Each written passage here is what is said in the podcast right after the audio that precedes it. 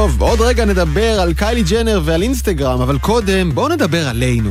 כבר די ברור שאף אחד לא נכנס לרשת החברתית כדי להתעניין בחברים שלו. שום דבר לא חברתי שם.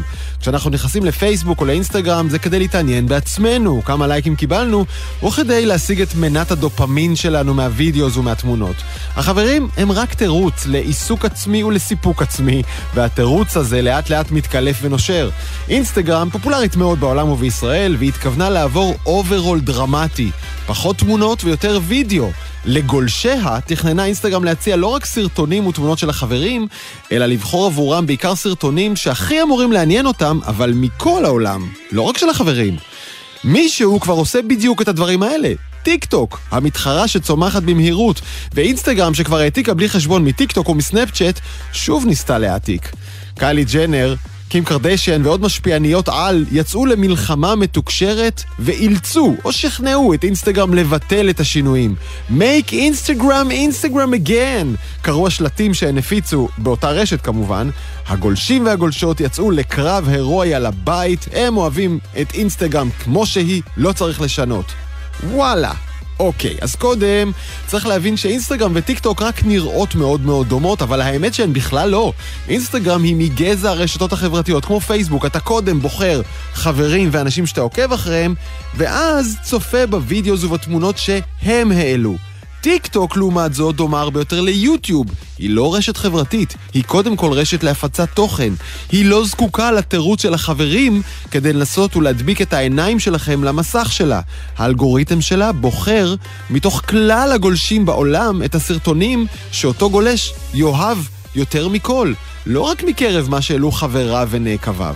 וזה אומר שאם אתם יצרתם סרטון והעליתם אותו לטיקטוק, הסיכוי שלכם להתגלות פתאום על ידי מיליונים הוא הרבה יותר גדול מאשר באינסטגרם, אבל הם לא הופכים להיות העוקבים המכורים שרואים רק אתכם כל הזמן, מחר שוב תצטרכו להתחרות על ליבם, מאפס. וזה בדיוק הדבר שהקרדשיאנס התמרדו נגדו, תחרות.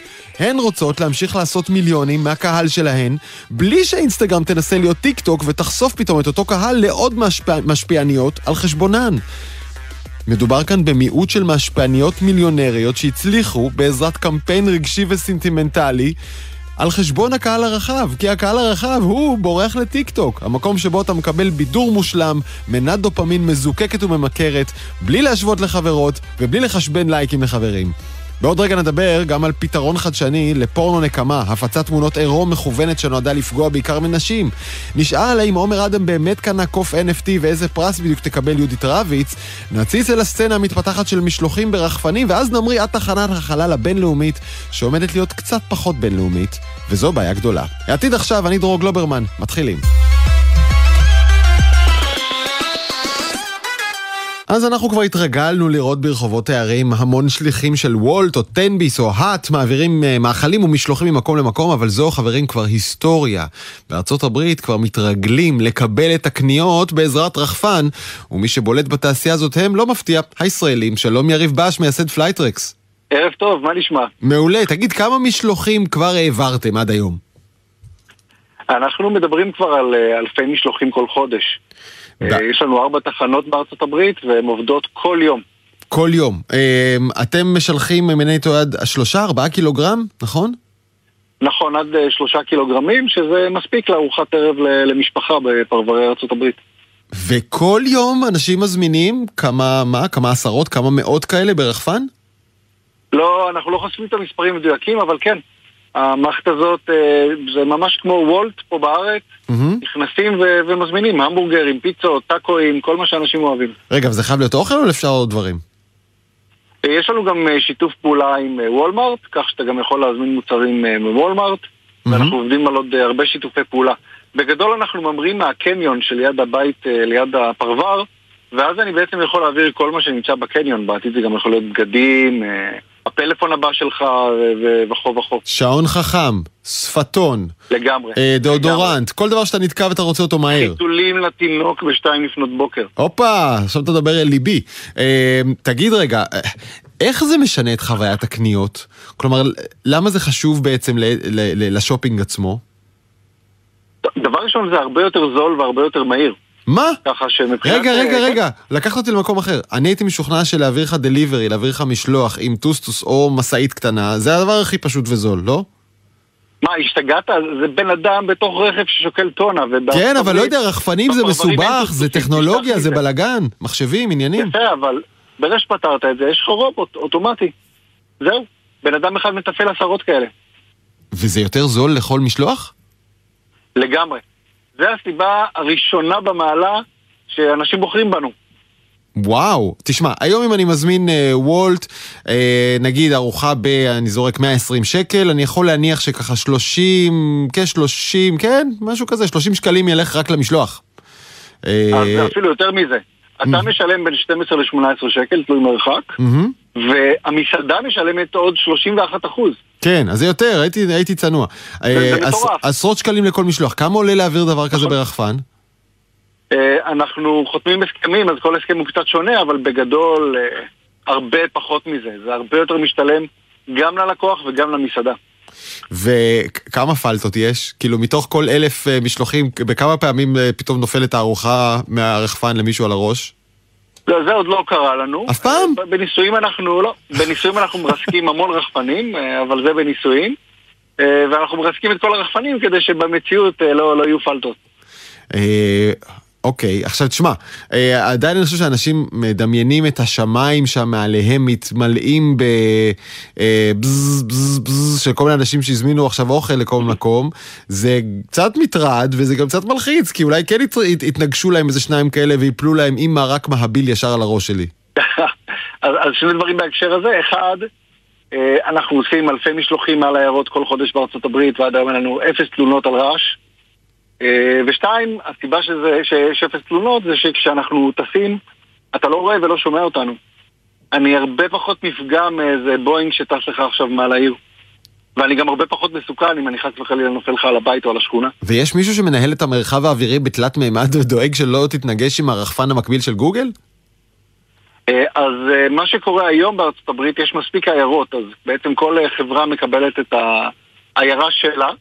כן. אה, במקביל, רשות התעופה האמריקאית עובדת על מערכת שתסנכרן בין כל אותן חברות שונות, מהמם. כדי שנוכל לפעול אה, בצוותא ביחד. זה לא רק משלוחים, יהיה לך גם רחפנים של אה, אה, מגן דוד אדום ומשטרה ו- ורחפנים שעושים בדיוק עכשיו בדיקה לאנטנות של ה... לא יודע מה, של המגדל סלולר ליד.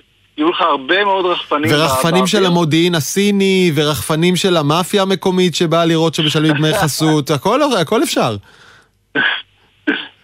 בדיוק. לא המצאתי, תשמע, לא, אני בטוח שלא המצאתי. אה, תגיד, ברמת השירות הפרטי, איך, איפה אני מקבל את הפיצה? אוקיי? כלומר, האם אני מוציא ידיים מהחלון והרחפן אה, מתיישב לי על היד, בוא אליי פרפר נחמד? יפה, אז זה אחת הסיבות שאנחנו עובדים בפרברים ולא בערים, זה בדיוק הסיבה הזאת. הרחפן בעצם יורד לגובה של 20 מטר, מרחף לך מעל החצר, מהמם. ומוריד את החבירה על גבי כבל ומשחרר אותה. כלומר, אתה מבחינתך יכול להיות, אה, להמשיך להיות בבית ולראות טלוויזיה, והאפליקציה פשוט, אתה מקבל נוטיפיקציה שהאוכל מחכה לך על הדשא בחצר שלך. ואם אין לי חצר? אין לי חצר, יריב. אה, אז אה, בקטע הזה ישראל, או למעשה ארה"ב, היא קצת שונה משאר העולם ומישראל. בארה"ב רוב האוכלוסייה גרה בבתים פרטיים. מהמם. אז אנחנו מתחילים מהשוק הגדול והמעניין, שזה בתים פרטיים, ומגדלי דירות אה, יצטרכו קצת לחכות. אין אין לי פתרון טוב כרגע לזה, לצערי. למה אבל? תשמע שנייה, בקומה שמונה יש לי גג. לא קטן? אתה מוזמן להניח את הפיצה על הגג, אני מבטיח לך כל דירה תדע מה לקחת. אה, אבל אז אני צריך להגיד לך, אתה יודע, להתלבש, לצאת מה- מהדירה, להגיד שלום לשכן, לטפס במעלית. אין אף פעם מעלית לגג, אתה צריך לטפס במדרגות. נכון. האם הדלת נעולה או לא, מה יש על הגג, האם יש שם אנטנה שנפלה, או בכלל יש שם דודי שמש, ואז אני אוריד את החבילה בין או על דודי שמש. ולמה לי? בארצות הברית אני לא צריך את כל זה, אני פשוט בארצות הברית מוריד לך את זה בחצר. אוי, אז זאת הסיבה... החצר אז- שם כן? זה כאילו גודל, המלונה של, של הכלב בקיסריה, זה, סליחה, המלונה של הכלב בארצות הברית זה, זה גודל של חצר בקיסריה. אוי ואבוי. זה חצרות אז- ענקיות. וזאת הסיבה שבגללה אתה לא תספק עדיין שירות בישראל וגם לא תספק בעתיד הנראה לעין? תשמע, אנחנו מתמקדים בארצות הברית. אה, התחלנו תהליך אה, לפני חמש שנים מול אה, רשות התעופה האמריקאית, מהמם. שבעצם מרשיין את הרחפנים שלנו כמטוסים מסחריים לכל דבר. תהליך מאוד אינטנסיבי, הרשות תעופה האמריקאית משקיעה כמות בלתי הגיונית של משאבים כדי שכמה חברות יצליחו לעבור את התהליך הזה. כן. ואנחנו ממקדים את כל המשאבים שלנו בזה. אני לצערי, בתור סטארט-אפ צעיר לא יכול לפתוח כמה חזיתות במקביל. רגע, מה, מה אתה אומר? שלצד הטכנולוגיה והריחוף והניהול וכל הדברים האלה וההיבט המסחרי, רוב האנרגיה שלך בכלל הולכת על בירוקרטיה ומשפטים וסעיפים ופיקוח. ו- ובצדק, בסוף יש אינטרס גם לנו וגם לרשויות התעופה שגם השמיים יישארו בטוחים וגם האנשים על הקרקע יישארו בטוחים כמו שהם היום. ולכן מעבירים אותנו תהליך כאילו שאני מטוס חדש של בואינג. אוי ואבוי, תשמע, אני, אני, אני, אני חושב, מי שלא, עוד לא זיהה לגמרי, אז יריב הוא גם אחד משלישיית מייסדי Space.il, אה, שעסקה בהנחתת אה, גשושית ישראלית על הירח. אה, אז לצד כל ההתרגשויות האלה של דברים מעופפים, בסוף היומיום שלך הוא הרבה פחות זוהר ממה שאני חושב, אתה עסוק בלהתווכח על ניסוחים משפטיים בסעיפים של חוזים באנגלית. בהחלט, זה דרך אגב, זה התפקיד של רוב המנכ"לים בהייטק, אין מה לעשות. איזה באסה. בסוף האמת... האמת מסתתרת בפרטים, בסעיף 17ג אה, בצד. אין מה לעשות. אה, עכשיו בוא נדבר שנייה על, על, באמת על, על המשחק הגדול הלוגיסטי מבחינתך. הסיפור הוא ש, שהכל קורה אוטומטית, נכון? אני הזמנתי פיצה לביתי, איכשהו הרחפן מקבל את זה ומחליט נתיב טיסה והכל קורה לבד. נכון, בעצם הרחפן הוא די טיפש. Mm-hmm. והוא מתופעל על ידי אנשים, לא, אנחנו לא מעסיקים אה, אה, טייסי בואינג לשעבר ולא מהנדסים. אלא החבר'ה שלפני זה היו שליחים, ולכן יש לנו מערכת ענן מאוד מאוד חכמה שבעצם שולטת בהכל. המפעילים, יש מפעיל אנושי שמפקח על המערכת, אבל זה לא שיש לו שלט או ג'ויסטיק או משהו כזה. הכל נעשה בצורה אוטומטית לגמרי. כשאתה מזמין את ההמבורגר ומכניס את הכתובת שלך, כמו בוולט, אנחנו מתרגמים את זה אוטומטית, המערכת מתרגמת את זה אוטומטית לאיפה בחצר החבילה הולכת לרדת, וזהו. הרחפן ממריא, טס לבד, מוריד את החבילה, אם יש לו תקלה, המערכת אוטומטית אומרת לו מה לעשות, האם לחזור הביתה או לטוס לנקודת חירום לנחיתה במקרה הצורך. Mm-hmm. אה, אוטומטית לגמרי, וככה אתה בעצם מוריד את עלויות כוח האדם ומאפשר לשליח אה, לשעבר שעשה בפרברי ארה"ב אולי שני משלוחים בשעה, כי הוא באוטו והמרחקים גדולים, לעשות פתאום 20, 30 ו-40 משלוחים בשעה עם המערכת שלנו. כי הוא יושב בנקודה אחת ורק מכניס פיצות לתוך רחפן מספר 17ג'. בדיוק. אה, אגב, אהבתי את הקריצה שזרקת כאן לעולם התעסוקה, כי בסוף השירות שלך כן לוקח עבודה משליחים. אה, תשמע, כבר מאה שנה מבטיחים לנו שהטכנולוגיה תייתר את בני האדם, ובינתיים זה לא קורה. וגם אצלנו, בסוף אנחנו צריכים את בני האדם. אה, אז אני לא רואה איך זה ישתנה, אני לא חושב שאנחנו נשבור את המסורת של לא צריך יותר בני אדם. כן, אבל הנה קיבלתם עכשיו ממש, יש בשורה משמחת מבחינתכם, קיבלתם אישור לשרת הרבה יותר אנשים מאשר אתם עד, עד, עד אתמול. נכון, אה, לפני כמה ימים רשות התעופה האמריקאית בעצם אישרה לנו להגדיל את אה, אה, רדיוס המשלוחים שלנו מאחד מייל ימי לשני מייל ימי. Mm-hmm. אה, בקילומטרים אנחנו מדברים כבר על, אה, כמה זה, 1.85 קילומטר, אז אה, אתה מדבר על אה, קרוב לארבעה קילומטר אה, משלוח. כן. ובעצם בארבע תחנות שהיום יש לנו בצפון קרוליינה וטקסס, זה אומר שבמקום לשרת 40 אלף איש, אנחנו עומדים לשרת 100 אלף איש. אגב, בהיבט הזה אני פתאום מבין שערים צפופות כמו אה, קליפורניה וסן פרנסיסקו ומנהטן זה המקומות האחרונים שאתה רוצה לשרת, הם לא מעניינים בכלל, כי זה בניינים רבי קומות, אין שם איפה להנחית, לא תגיע לשם. אז מה שמעניין זה שאפילו במנהטן, ברגע שאתה יוצא קצת החוצה, ללונג איילנד, או עובר את הנהר לניו ג'רזי, אתה עובר לבתים פרטיים. חזרת לבתים. כן. חזרת לבתים פרטיים. אה, אה, בוא נגיד רגע מילה, אנחנו מדברים איתך, אבל האמת שיש אה, לך לא מעט מתחרים ענקים וקטנים, מאמזון ועד עוד סטארט-אפים ישראלים שעושים את אותה מלאכה, אבל באופן שונה. אז כן, דבר שחשוב לזכור שמשלוחי רחפנים זה שם נורא כולל. ואם אתה חושב על זה על הקרקע, גם וולט וגם uh, UPS עושים משלוחים, אבל זה משלוחים מאוד שונים, חברות מאוד שונות עם כלים מאוד שונים. Mm-hmm. וזה אותו דבר גם בעולם הרחפנים. כלומר, אם יש חברה שעכשיו עושה משלוחים צבאיים ל-100 קילומטר של 100 קילוגרם, היא לא באמת מתחרה בי, למרות ששנינו כביכול עושים משלוחים. אה, בגדול בארצות הברית מי שמתחרה בי ראש בראש זה חברה קטנה בשם אה, גוגל או אלפאבית. Mm-hmm. יש להם חברת בת בשם ווינג, אה, כנף.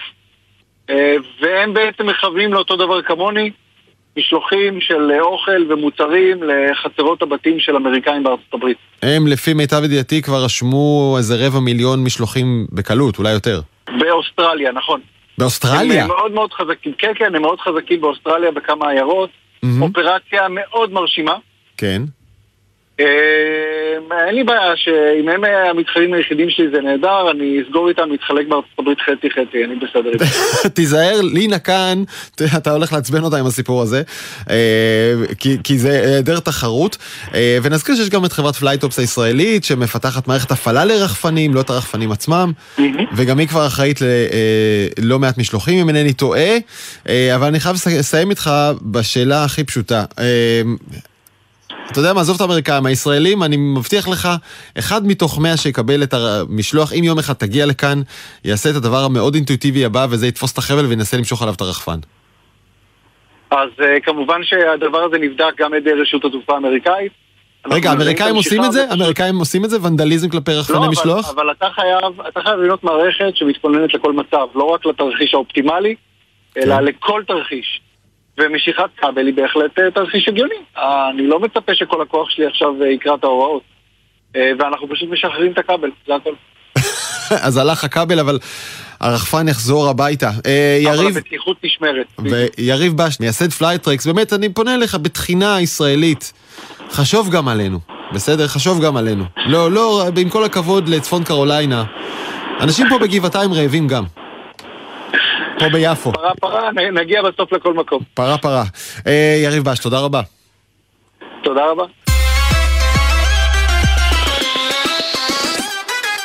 עכשיו לעניין אחר. לפני כשבוע נרצחה בלוד רבה באבו סיאם, אם לשלוש בנות. האלימות נגד נשים לא נעצרת וגם לא המאבק באלימות נגד נשים. פורום מיכל סלע ופייסבוק השיקו השבוע כלי נוסף שנועד להגן על זוגות או אקסים מפני אלימות, הפעם וירטואלית. איתנו לילי בן עמי, אחותה הגדולה של מיכל סלע, זכרה לברכה, ומייסדת ומנכ"לית עמותת פורום מיכל סלע. שלום לילי. שלום דרור. בואי נגדיר רגע, מהי אלימות וירטואלית ספציפית נגד נשים? כשמדברים על אלימות טכנולוגית, אז הכוונה היא, למשל, שאפשר לעשות stalking או ריגול באמצעות טכנולוגיה, mm-hmm. או במקרה שלנו, מדובר בהפצת תמונות אינטימיות אה, של הבת בן הזוג לשעבר, ללא רשות, ללא הסכמה. חלק שנקמה, או מתוך רצון לפגוע באותו אדם. כן, זה קיבל את הכינוי הלא מחמיא פורנו נקמה, אה, ובצדק לא מחמיא. זה, זה קורה לא מעט, אה? ש, שבעיקר גברים מצלמים עם או בלי ידיעתן נשים בעירום או במצבים אינטימיים ומפיצים את זה כדי לנקום. כן, לפעמים זה גם תמונה שהיא שלחה לו מרצונה, רק כדי שהוא יראה. Mm-hmm. ואחר כך אה, נפרדים או שקורה משהו, אולי הם לא, אפילו עדיין ביחד, והתמונות שלה מופצות אה, מבלי הסכמתה. כן. ברשתות החברתיות או באינטרנט. אה, וידועים כמה מקרים באמת אה, אה, קשים וכואבים, ואני חושב שזה קורה הרבה יותר ממה שאנשים יודעים, נכון? כי, כי ברגע שזה מתחיל, יש כמובן ניסיון לעצור את התופעה, והרבה פעמים נערות נפגעות מאוד באופן שלא תמיד אפשר לתקן. זה גם הרבה פעמים כלי לסחיטה ואיומים. אני יכולה להגיד לך, אנחנו בפורום מיכל סלע עוסקות בנושא של מניעת אלימות בזוגיות, במשפחה, ויש נשים שמספרות לנו שהוא מאיים עליה שאם היא תעזוב אותו, הוא יפיץ את התמונות האינטימיות שלה. ולצערנו יש, יש נשים שאיומים מהסוג הזה יכול גם להשאיר אותם שם. יש לך מושג כמה נשים נפגעות מזה בכלל בישראל? אין, אין לי נתונים, mm-hmm. אבל אני יודעת שזו תופעה בינלאומית, זו תופעה כן, שכיחה. נכון. אה, אני יודע, כתחושת בטן ממה שאני שומע מהמשטרה וכאלה, שמדובר לפעמים בעשרות נשים צעירות בחודש. תלמידות חטיבות ותיכונים שנפגעות וצריכות פשוט לעבור דירה. כל המשפחה עוברת דירה, עוברת עיר, כי אין יכולת להתמודד עם, ה, עם העניין הזה. עכשיו, בואי נדבר באמת על איך מתמודדים עם זה, כי, כי ברגע שצולמה תמונה ומישהו מתחיל או להפיץ אותה ברשתות חברתיות כמו פייסבוק, או להעביר אותה בוואטסאפ, רשתות פרטיות, איך עוצרים? אז בעצם יש כלי חדש מאוד, אה, עמותת רבנג' פורן, עמותה בריטית, הם פיתחו אותו בשיתוף עם פעולה עם מטא, ובפורום מיכל סלע אנחנו השגרירות הרשמיות בישראל. אה, מדובר בעצם בכלי טכנולוגי, אתר אינטרנט, שבו כל אדם שנפגע יכול להזין לתוכו תמונות אינטימיות שלו, שהוא היה רוצה למנוע את ההפצה שלהם ברשתות החברתיות. הטכנולוגיה הופכת את התמונה להאש, ככה הם קוראים לזה, שזה בעצם סוג של קידוד, טביעת אצבע דיגיטלית של אותה תמונה. Mm-hmm. התמונות נשארות במכשיר של הקורבן, הן לא יוצאות. במערכת אה, של רבנג' פורן נשאר, נשאר רק הקוד. לכל תמונה הוא מצמיד קוד, הם קוראים לזה האש, שזה כמו טביעת אצבע דיגיטלית, ייעודית לאותה תמונה. ואז הרשתות החברתיות של אינסטגרם ופייסבוק, ורשתות נלוות שתומכות ברשתות הללו, בעצם מזהות את הקוד ומסירות אותו מכל מקום, מסירות את אותה תמונה מכל מקום שזה מופיע. עכשיו, חשוב לציין שהתמונות נשארות אך ורק אצל הקורבן, כלומר המערכת אה, של אה, revenge porn היא לא שומרת אצלה את התמונות, זה נשאר רק אצל הקורבן, אה, הקורבן מקבל סוג של אה, אה, קוד אישור, אם הם רוצים לעקוב אחר ההסרה של התמונות, ושליטה מלאה של הקורבן בתמונות שלו. ובעצם התמונות מצונזרות מתוך אותן רשתות. Mm-hmm, כלומר, אם, אם את יודעת שאלה הן התמונות החושפניות או הפוגעות בפרטיות חשופות שמופצות ברשתות, תעלי אותן לשירות החדש הזה, הוא יקודד את התמונה לקוד ספציפי, לא ישמור את התמונה, רק ישמור את הקוד, וכל פעם שהוא מזהה שוב בעזרת הקוד הזה תמונות שמופצות ברשתות, הן תימחקנה. או תחסמנה ולס... נכון. ואת תקבלי על זה עדכון. עכשיו תשמעי, זה, זה נכון, נורא... וזה זה... אינסטגרם ופייסבוק, חשוב להדגיש. זה... בוואטסאפ זה לצערי לא קיים.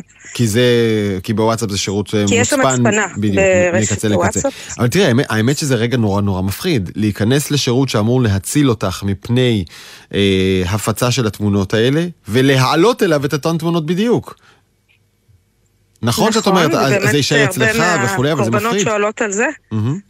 אמ, אבל באמת בגלל זה הם פיתחו את זה בצורה כזאת שהשליטה היא אה, באופן מלא אצלך, כלומר את זאת שמעלה את התמונות אה, בעצמך והמערכת לא שומרת אותן בשום מקום, בשביל זה יש בדיוק את ההאש הזה, את הקוד, שהוא האמצעי המזהה של התמונות. האמת שהדבר שמפחיד אותי כרגע זה שיקום אתר עם כתובת מאוד מאוד דומה אבל הבדל קטן, מקף או אות או משהו, שיראה בדיוק אותו דבר. ויצליח לשכנע נשים שהוא השירות שאליו צריך להעלות את התמונות. אתה צודק, חשש. אני יכולה להביא להם את הרעיון הזה ולבדוק איתם איך הם אה, מתגוננים מפניו. כן. אתה צודק, זה משהו אה, שאני עוד לא שמעתי. זה, זה, אנחנו מכירים את זה כפישינג, זה קורה בבנקים וחברות אשראי, נפתח פתאום אתר שנראה בדיוק כמו אתר הבנק שלך, אבל עם הבדל קטנטן, אתה נכניס אה, סיסמה וזה, ופתאום יש תקלה קטנה, והדבר הבא שאתה מגלה זה שהחשבון בנק שלך התרוקן, כי הכנסת את הסיסמה לא למקום הנכון. מה צריך ב... לשים לב לכתובת האתר באמת שהיא מדויקת. מהי הכתובת? כי זה תמיד יהיה כתובת? אחרת. אז uh, הכתובת פרסמנו אותה אצלנו, זה NCII, זה השם של הטכנולוגיה, mm-hmm. והשם של האתר זה Revenge Porn. Mm-hmm. אם תכתבו revenge porn NCII בגוגל תוכלו להגיע אוקיי. לאתר. Okay. יש גם בעברית עכשיו. אני מעלה את הלינק הנכון עכשיו לאינסטגרם שלי, זה טוב לשמור אותו ולהפיץ אותו לאחרים, אה, באמת למקרים כאלה. אה, כשאת מסתכלת על ההתנהגות של רשתות חברתיות, כמו מטא, פייסבוק, אינסטגרם, אבל גם אחרות. זה מפיס את דעתך המאמץ הזה, או שאת אומרת, אוי ואבוי, אלמלא כל הרשתות החברתיות האלה, הבעיה הזו בכלל לא הייתה קיימת. אני חושבת שזה מבורך, אני חושבת שצריך להשתמש כמה שיותר באמצעים טכנולוגיים כדי למנוע אלימות. הטכנולוגיה מאוד מאוד מתקדמת, אתה רואה את זה בעולם המסחרי, בניבוי של התנהגות אנושית, של דברים שאנחנו רוצים, אתה רואה את זה בעולם הביטחוני, מניעת טרור, משתמשים בטכנולוגיה, אבל בתחום של ביטחון נשים אין כמעט uh, קדמה, התחום הזה הוא יחסית קפוא. אמ, אחותי נרצחה, סתם, אפשר היה להציל אותה, אפשר היה למנוע את הרצח שלה, ולכן הקמתי את הפורום מיכל סלע בדיוק, כדי להביא את התחום הזה ל-2022, כדי שנשתמש בידע ובטכנולוגיות, וכפי שראינו גם ברעיון הזה, אנחנו עדיין לא שם, יש עוד הרבה לאן להתקדם, אבל אה, אפשר להגיע לשם, אפשר להגיע לעולם שהוא בטוח יותר לנשים, בתוך הבית שלהם, מחוץ לבית שלהם, באמצעות טכנולוגיה, וכמה שיותר יוזמות כאלה זה מבורך. אה, עד כה עשיתם כבר לא מעט אה, יוזמות אה, באמת בעולם הדיגיטלי. תוכלי לבחור אחת ולספר על, על אולי המוצלחת מכולן לטעמך? אני לא יכולה לבחור מוצלחת מכולם, זה כמו לבחור בין הילדים שלך, אבל אני אספר לך על אחת הטכנולוגיות שצמחו בתוך הפעילות של פורום מיכל סלע. זה נקרא Safe and Sound, מובילה את זה uh, יזמית לי שריר, זה, זה נולד בהאקתון שלנו והיא גם בוגרת של האקסלרטור שלנו. Uh, בעצם זו טכנולוגיה שבאמצעות מילת קוד שאת בוחרת, אה, זו אפליקציה שאת אה, מעלה אותה לפלאפון, את בוחרת מילת קוד, ואם את אומרת את אותה מילה, הפלאפון מזהה את הקול שלך ללא מגע יד אדם, והוא מזיק עזרה לש, לשני אנשי קשר שאת בחרת, לדוגמה אימא שלך, חברה שלך, שולח להם את המיקום שלך, את ההקלטה, אה, סדרה של פעולות שאת בוחרת, זה יכול להשמיע אזעקה. הדבר הזה יכול להציל חיים גם במקרים אחרים, כמו למשל קשיש שחוטף התקף לב, והוא קורא, אה, אומר את המילה, והילדים שלו יכולים לבוא ולהושיט עזרה. זה יכול גם לקרוא לכוחות הביטחון, לפי הבחירה של המשתמש או המשתמשת. אני יכולה להגיד לך שזה יכול להציל את אחותי, הטכנולוגיה הזאת. כן. אה, את כבר יודעת על נשים שניצלו בזכות משהו מהפיתוחים האלה שאתם אה, חתומים עליהן? תראה, העמותה שלנו צעירה, אנחנו סך הכל בנות שנתיים, והטכנולוגיות כולן עדיין בפיתוח, אין עדיין אף טכנולוגיה שיצאה אצלנו שהיא כבר מוצר מדף. Mm-hmm. כן יש פיילוטים, אה, יש עוד הרבה עבודה. אני אגיד לך, אחד האתגרים הגדולים שאנחנו נתקלות בהם עם היזמים שלנו זה השוק. התחום הזה, בגלל שהוא כל כך כל כך חדשני, ואין כמעט כלום התחום של טכנולוגיה למניעת אלימות כלפי נשים הוא מאוד מאוד דל, אה, אין אה, שוק עדיין מפותח, אז מאוד קשה ליזמים עדיין למצוא את הדרכים של לגייס כספים ומשקיעים. זה גם משהו שאנחנו עובדות עליו, אה, איך לפצח את האתגר הזה. כן. אבל, אבל ה revenge porn... ecosystem חדש. האתר הזה של revenge porn כבר קיים, נכון? כבר עובד? כן, ויש כן? בעברית. ויש בעברית. עכשיו השקנו השבוע את הגרסה בעברית של revenge porn. אוקיי. של NCII, זה אז, השם של הטכנולוגיה. אז כאמור, אני, אני אמ, גם מפרסם את הלינק של זה, וגם אתם ודאי עושים את זה, ולצערנו כמעט כל אישה צריכה להיות אה, כך או כך. אה, מוכנה לכל מיני תרחישים. אה, מאחל לכם הרבה בהצלחה. לילי בן עמי, פורום מיכל סלע. תודה. תודה, דרור.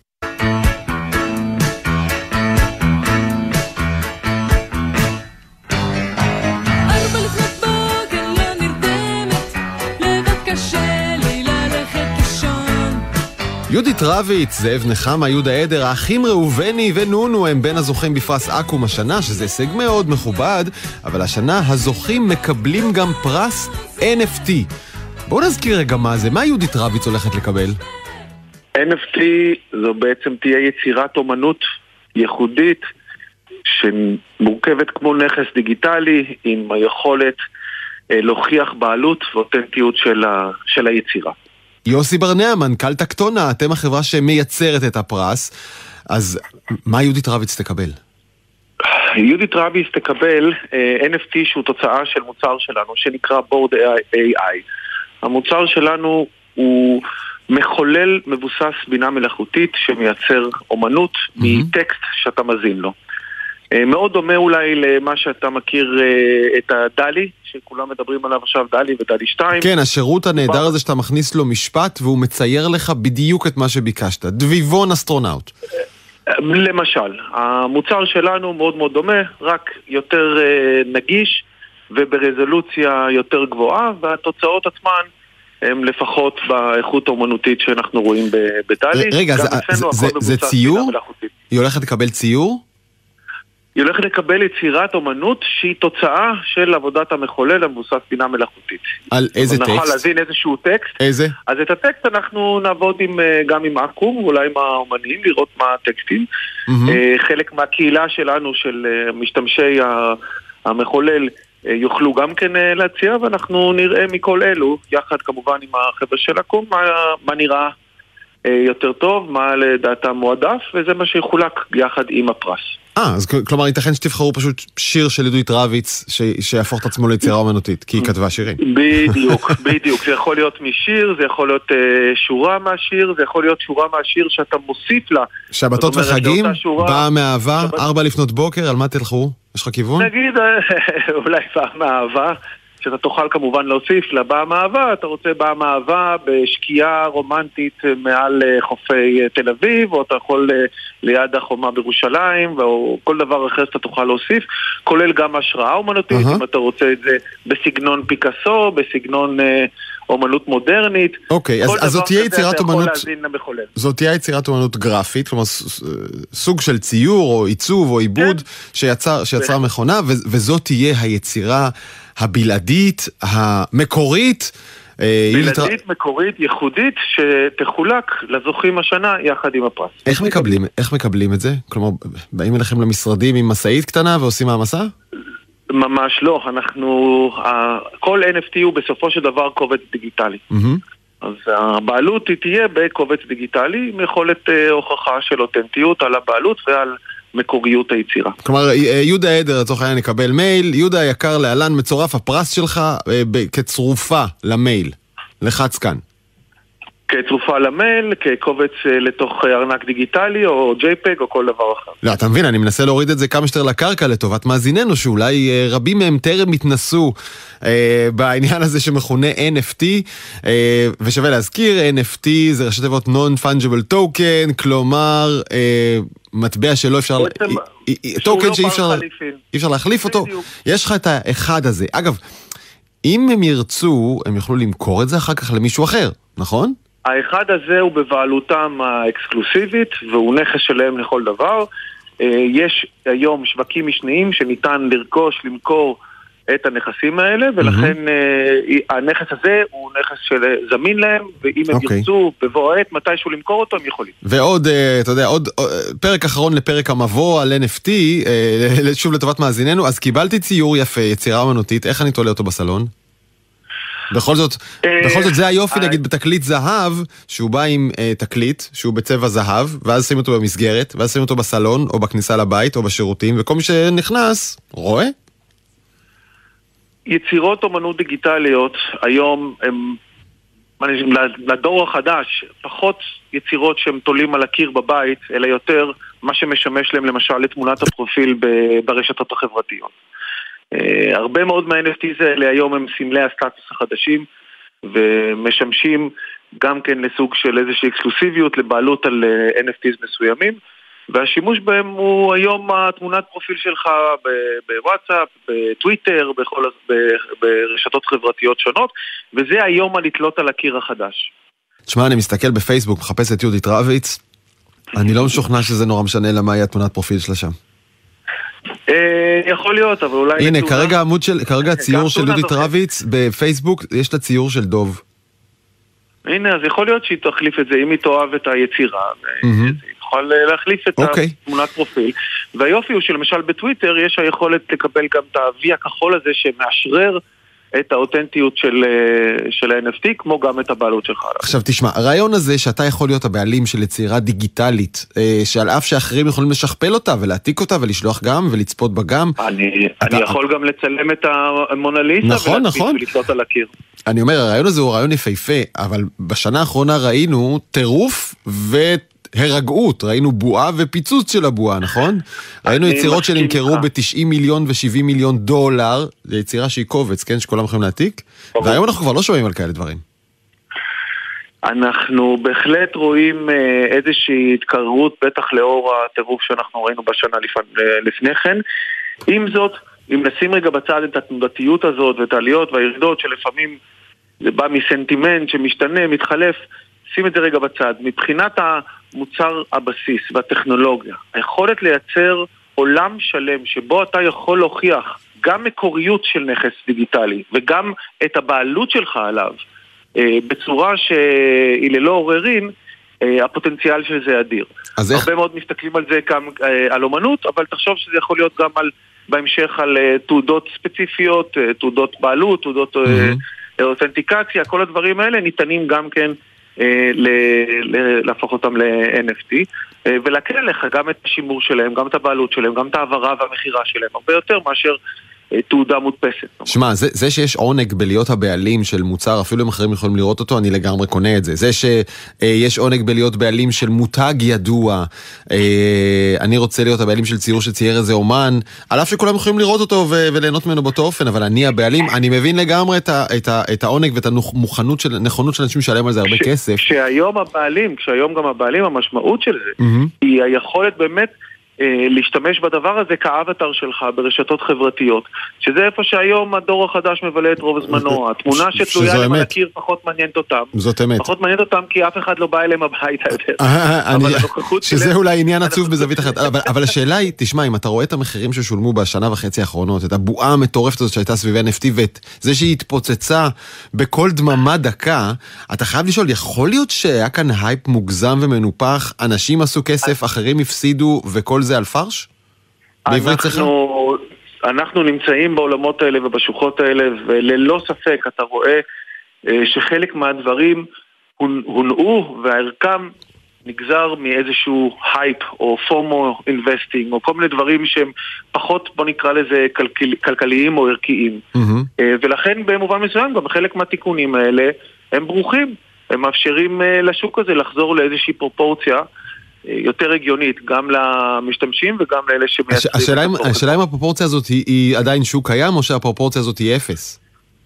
הפרופורציה הזאת לא תהיה אפס, העולם הזה הוא, את הנמר הזה לא, לא, הוא לא יחזור לכלוב, מבחינה טכנולוגית, להפך, אנחנו רק רואים שקונספטואלית השימוש בטכנולוגיה של ה-NFT רק הולכת ומתחזקת ומתחילה לעבור לתחומים נוספים גם מחוץ לעולם ה...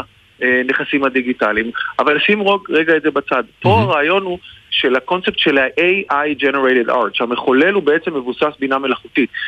זה שאנחנו מעבירים את זה כ-NFT, זה התצורה שבה האומנות תעבור, אבל הטכנולוגיה עצמה, שאתה רואה אותה היום גם בדלי וגם בעוד דברים, הטכנולוגיה הזאת שהיא טכנולוגיה שהיישום שלה הוא הרבה מעבר רק לעולם הנכסים הדיגיטליים, או עולם הקריפטו, עולם ה-NFT, הרעיון של בינה מלאכותית שיכולה לעצב, לייצר אה, יצירות, אומנות, לתת לכל אחד מאיתנו, גם ממנו את היכולת להחזיק מכחול, אה, לייצר אה, בהתאם לחשיבה שלנו וליצירתיות שלנו, הדבר הזה הוא משהו מאוד מאוד ייחודי ואנחנו רק רואים אותו ממשיך ומתפתח.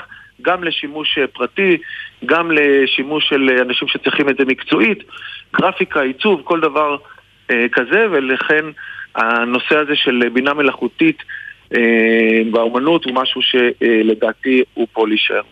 אוקיי, okay. תשמע, אני חושב שהרבה אנשים התעוררו לעולם הזה כשהם uh, שמעו על uh, עומר אדם קונה קוף משועמם.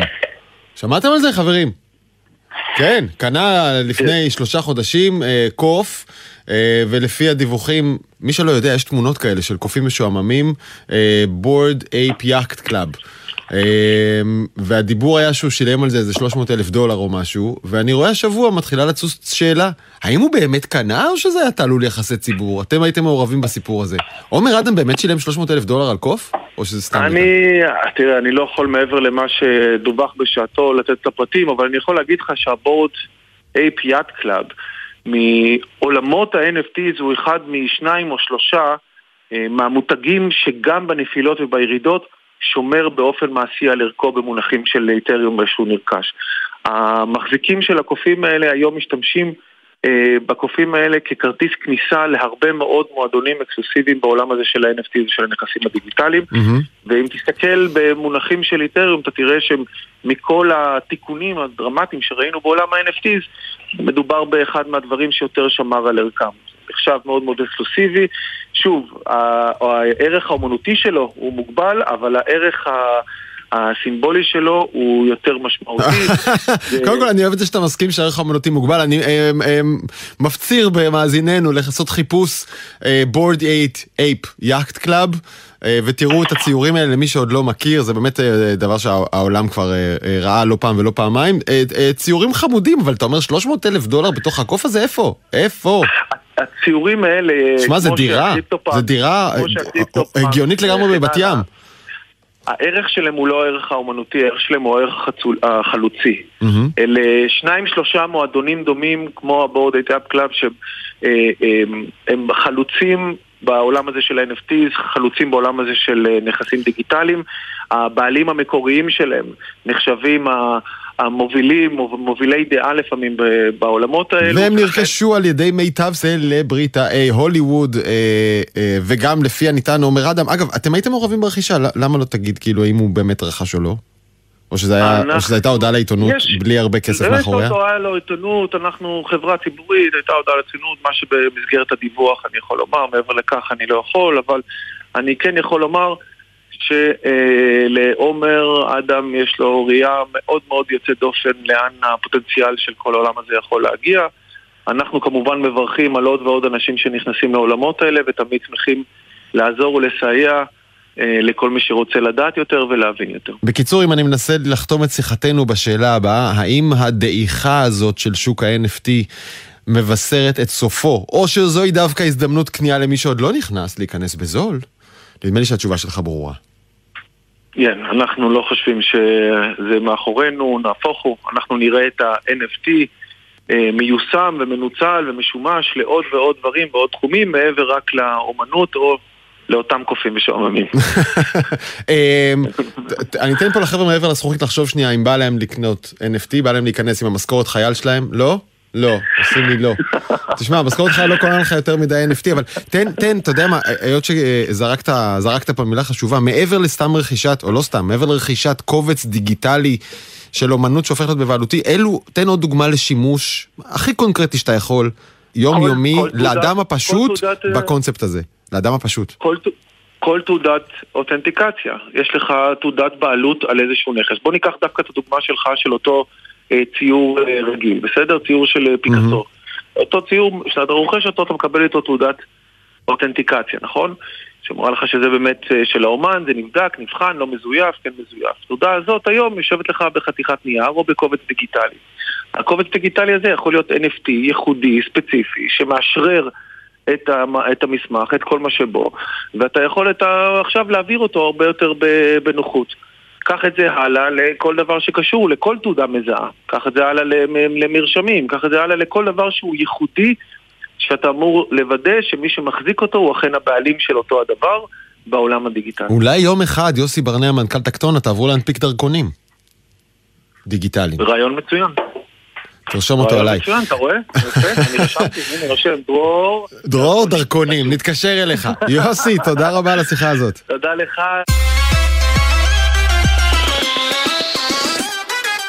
האם המלחמה הקרה חוזרת? לפני כשבוע הודיע יושב ראש סוכנות החלל הרוסית יורי בוריסוב שרוסיה מתכוונת לסגת מתחנת החלל הבינלאומית בעשור הקרוב. האם הגענו לתום עידן שיתוף הפעולה בין המעצמות בחלל, ומי ייכנס לנעלי המעצמות האלה? הכתבה של אביב פוגל. Ground control to Major Tom. חקר החלל השתנה רבות לאורך השנים. בעבר היו המשלחות לירח, אחר כך עידן מעבורת החלל.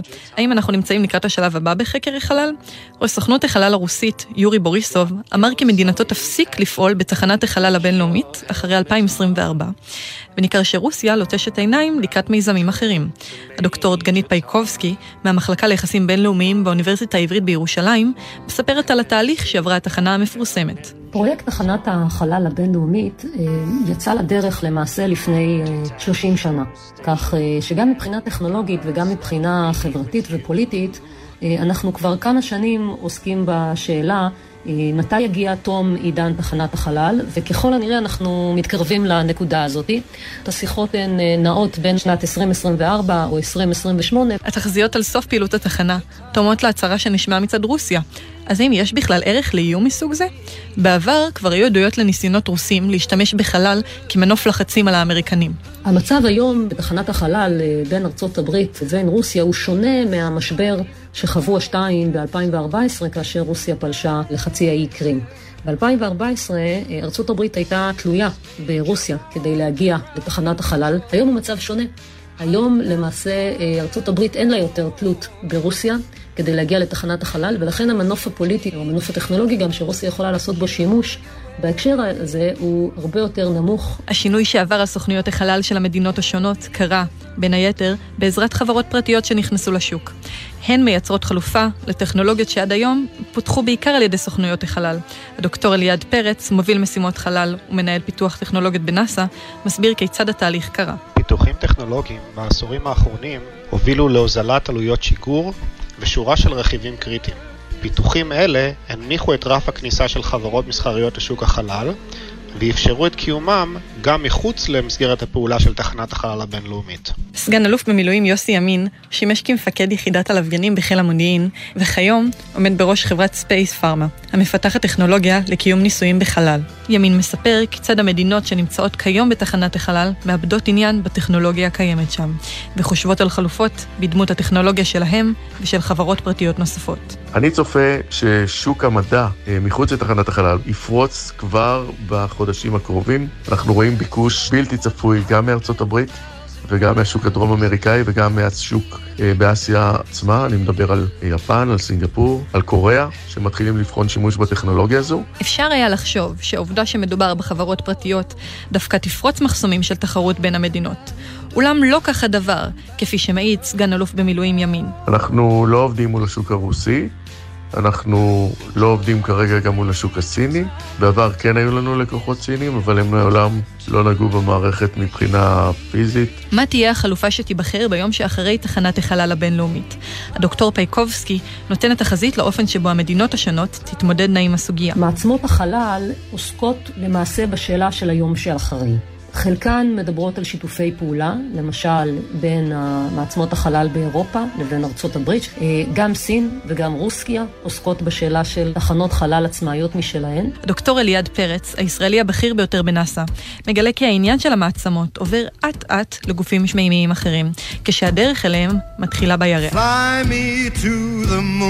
בציר המדעי והמסחרי, העניין הגובר בחקר הירח והקמת התחנות שהייה על הירח הבילו לתכנונה של הלונר גייטווי, תחנת חלל המקיפה את הירח, כחלק מתוכנית סוכנות החלל האמריקאית לחזרה לירח, הידועה בשמה ארתמיס. אז האם תום עידן תחנת החלל ישפיע לרעה על שיתוף הפעולה בין המעצמות בתחום? הדוקטור פייקובסקי דווקא משערת שהיחסים ישתמרו, רק ייראו קצת אחרת. אין בכך אבל כדי אה, לסתום את הגולל על שיתופי פעולה בין המעצמות. הצפי הוא שאנחנו נראה שיתופי פעולה כאלה, אולי לא באופן שבו אנחנו רגילים לראות את הדברים היום, אה, אבל ברור שפרויקטים מהסוג הזה הם מאוד יקרים, מאוד מורכבים, הם מגלמים בתוכם הרבה מאוד אינטרסים. גם בתקופות של המתח בין המעצמות במלחמה הקרה וכולי, היו שיתופי פעולה בין המעצמות, ולכן אה, יש להניח שאנחנו נראה את זה גם בשנים הבאות, אבל אולי בצורות אה, אחרות ממה שהורגלנו עד עכשיו.